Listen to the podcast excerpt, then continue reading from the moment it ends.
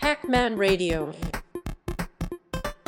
この番組は、プログラミングから IT 全般のありとあらゆる知識を深掘りして紹介するテクノロジーハッキング番組です。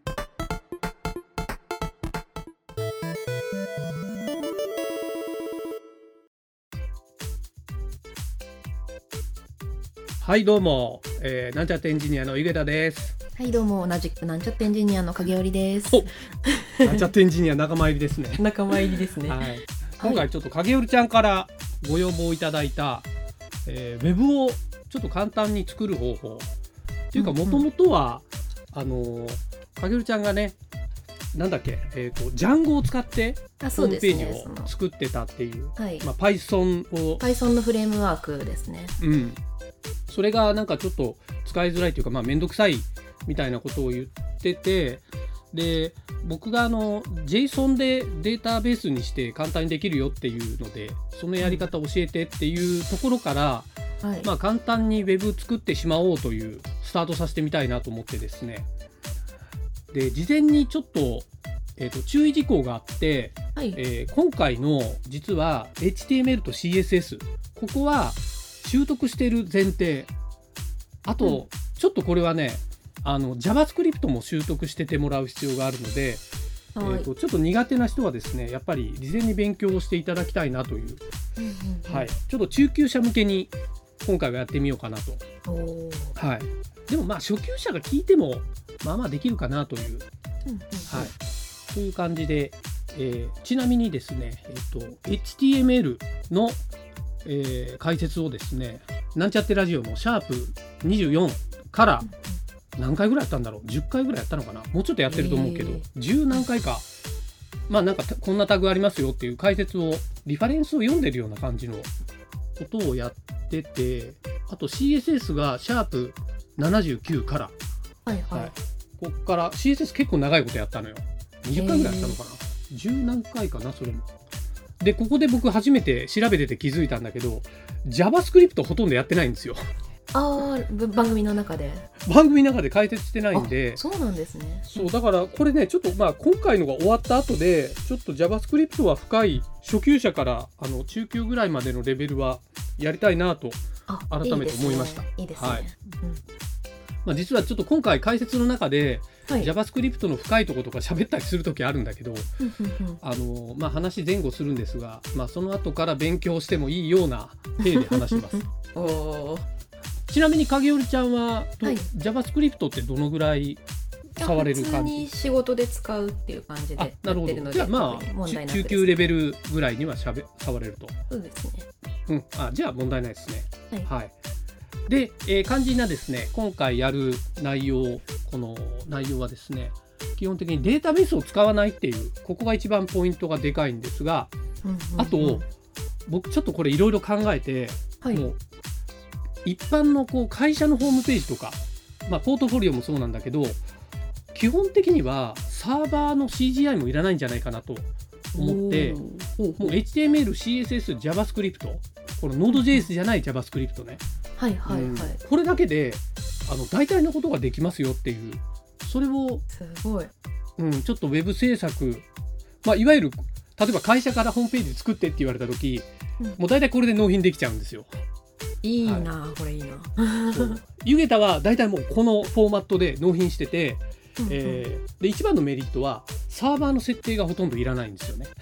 楽ですね。そう。結構その導入するときにまずちょっとサーバーの設定をって言ってそこ入れてもらってそうそうとそうそうかっていうのめんどくさいですもんね。そうなんですよ。そこがやっぱりボトルネックになるっていうかでサーバーのセットができないっていうレベルの人もいたりするしそうですよね。うんそう先方にこうお願いするんだけどサーバーのセットを依頼するのってまあまあしんどかったりするしああ、じゃない？そうです。やりとりがね、そう。そうそうどうしたらいいんですか？みたいになると思うから。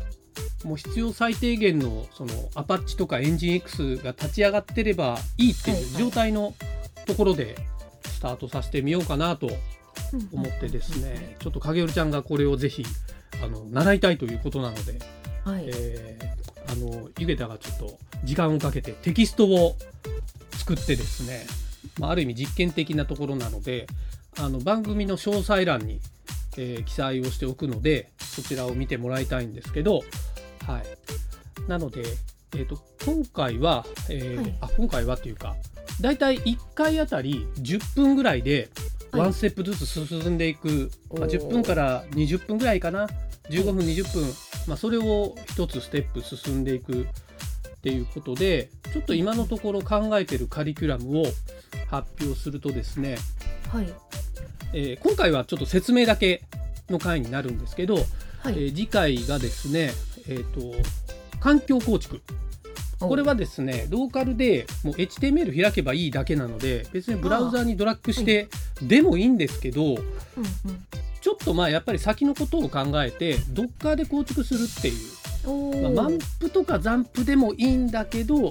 い。やっぱりちょっと Docker の環境を、えー用意してもらおうかなと思ってでもこれめちゃくちゃ簡単なのでおー。えなぜなら僕が登録してある GitHub をダウンロードするだけっていう めちゃくちありがた。ありがゃ、た、はい、もうもうそこまで用意してます。ちなみにこれはマンプとかザンプとかじゃなくてドッカーの方がいいよとかっていうなんかメリットとかなんかメリットはですねはい。マンプとかザンプっていうのは基本的にあのランプ環境って言われる、あるんえですかはいー、と Apache、PHP、えー。えー MySQL うんうんあとなんだっけな。あと Linux だよね。それが Linux に載ってる。これがあのランプだけど Mac とか Windows で動くのを Mac だとマンプ Windows だとザンプっていうものなんだけど、えーここではですね Node.js が動かないんですよ。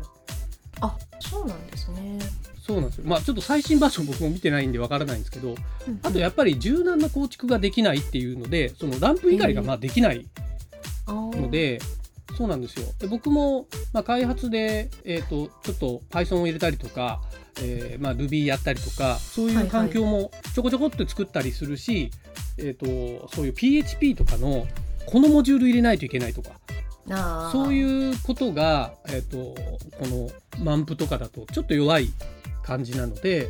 できれば柔軟にできる Docker を入れて、えーまあ僕はねもうそこの Docker 自分の開発環境としてどんどん更新していくんで今ちなみに上がってるリポジトリにはですねあのあれなんですよ PHP と、えーはい。エンジン X の構成、まあ、いわゆる立ち上げとけば Web の CGI が基本的に動きますよっていう。あとそれに Node.js をくっつけたそのブランチを 2, 2本立てて入れているので、えーまあ、そういうのが使えますよと。まあ、ちょっと今回はあのデータベースが入ってないんで、はい。データベース設計は入れてないんだけど、まあ、データベースを入れるともうちょっとね面白いこともできるし、はいまあ、そそういう意味で Docker はちょっとおすすめというかはいはいあのもう開発やる上ではこれをやっといた方がいいんじゃないかっていう意味も込めて、えー最初は Docker の環境構築をします。はい、で、え2回目がですねこれはねフォルダーの構造体っていうのこれはもう完全にもう湯気式っていう今回僕が呼んでるこの Web 開発方式のやり方の基盤となる構造体をちょっと説明します。はいで3回目がページ作成って言って実際にもう簡単なモジュールを、えー作る作れるようにします。でこれはねあのテキストのファイルと一緒にあのサンプルフォルダーっていうのを一緒にダウンロードしてもらうので、はいえーその中にもう実はもう構成全部入ってるんですよ。第2回目の時もそうなんだけど。はい便利すぎる。はい、で第4回が、はい。えーここら辺でいよいよあのちょっと本筋になってくるんだけど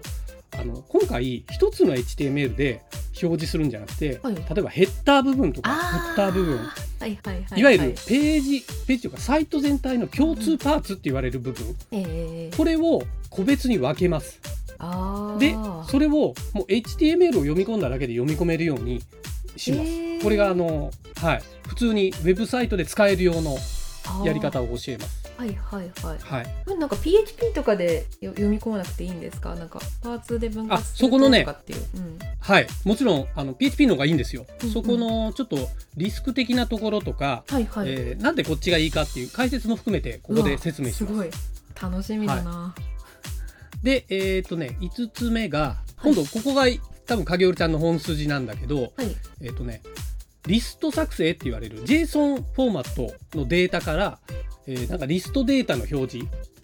まあなんかテーブルマトリックスだったりとか、かげるちゃんはなんか自分のポートフォリオのあの作品集とか、うん。ああいうので使いたいって言ってたと思うんだけどそこのちょっとリストを作成するリストページをそのホームページで表示するやり方っていうのをちょっと教えます。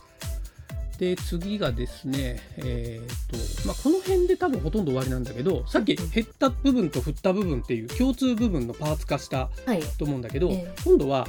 共通部分じゃない部分いわゆるページのコンテンツ部分って言われる。はいはいはいはい。部分、ここを、えー個別に、まあ、どうやってページの遷移をやったりとか、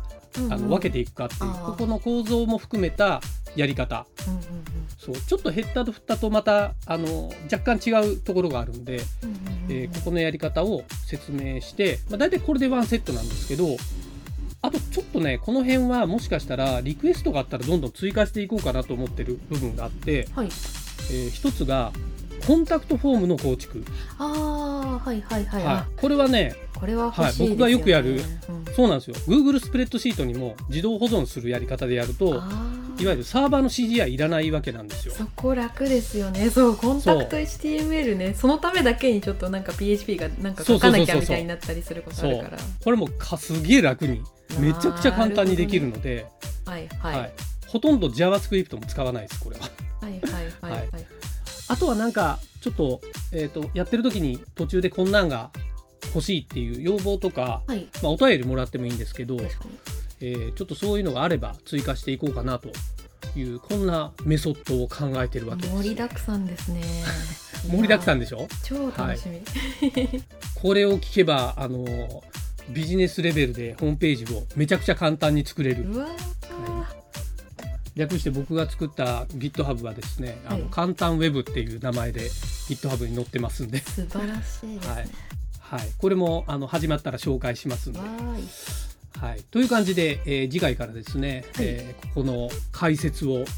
どんどんしていこうかなと思いますんで、はーい。えー皆さん学習ついてきてください。はい。頑張りましょう、はい、お疲れ様です。お疲れ様でした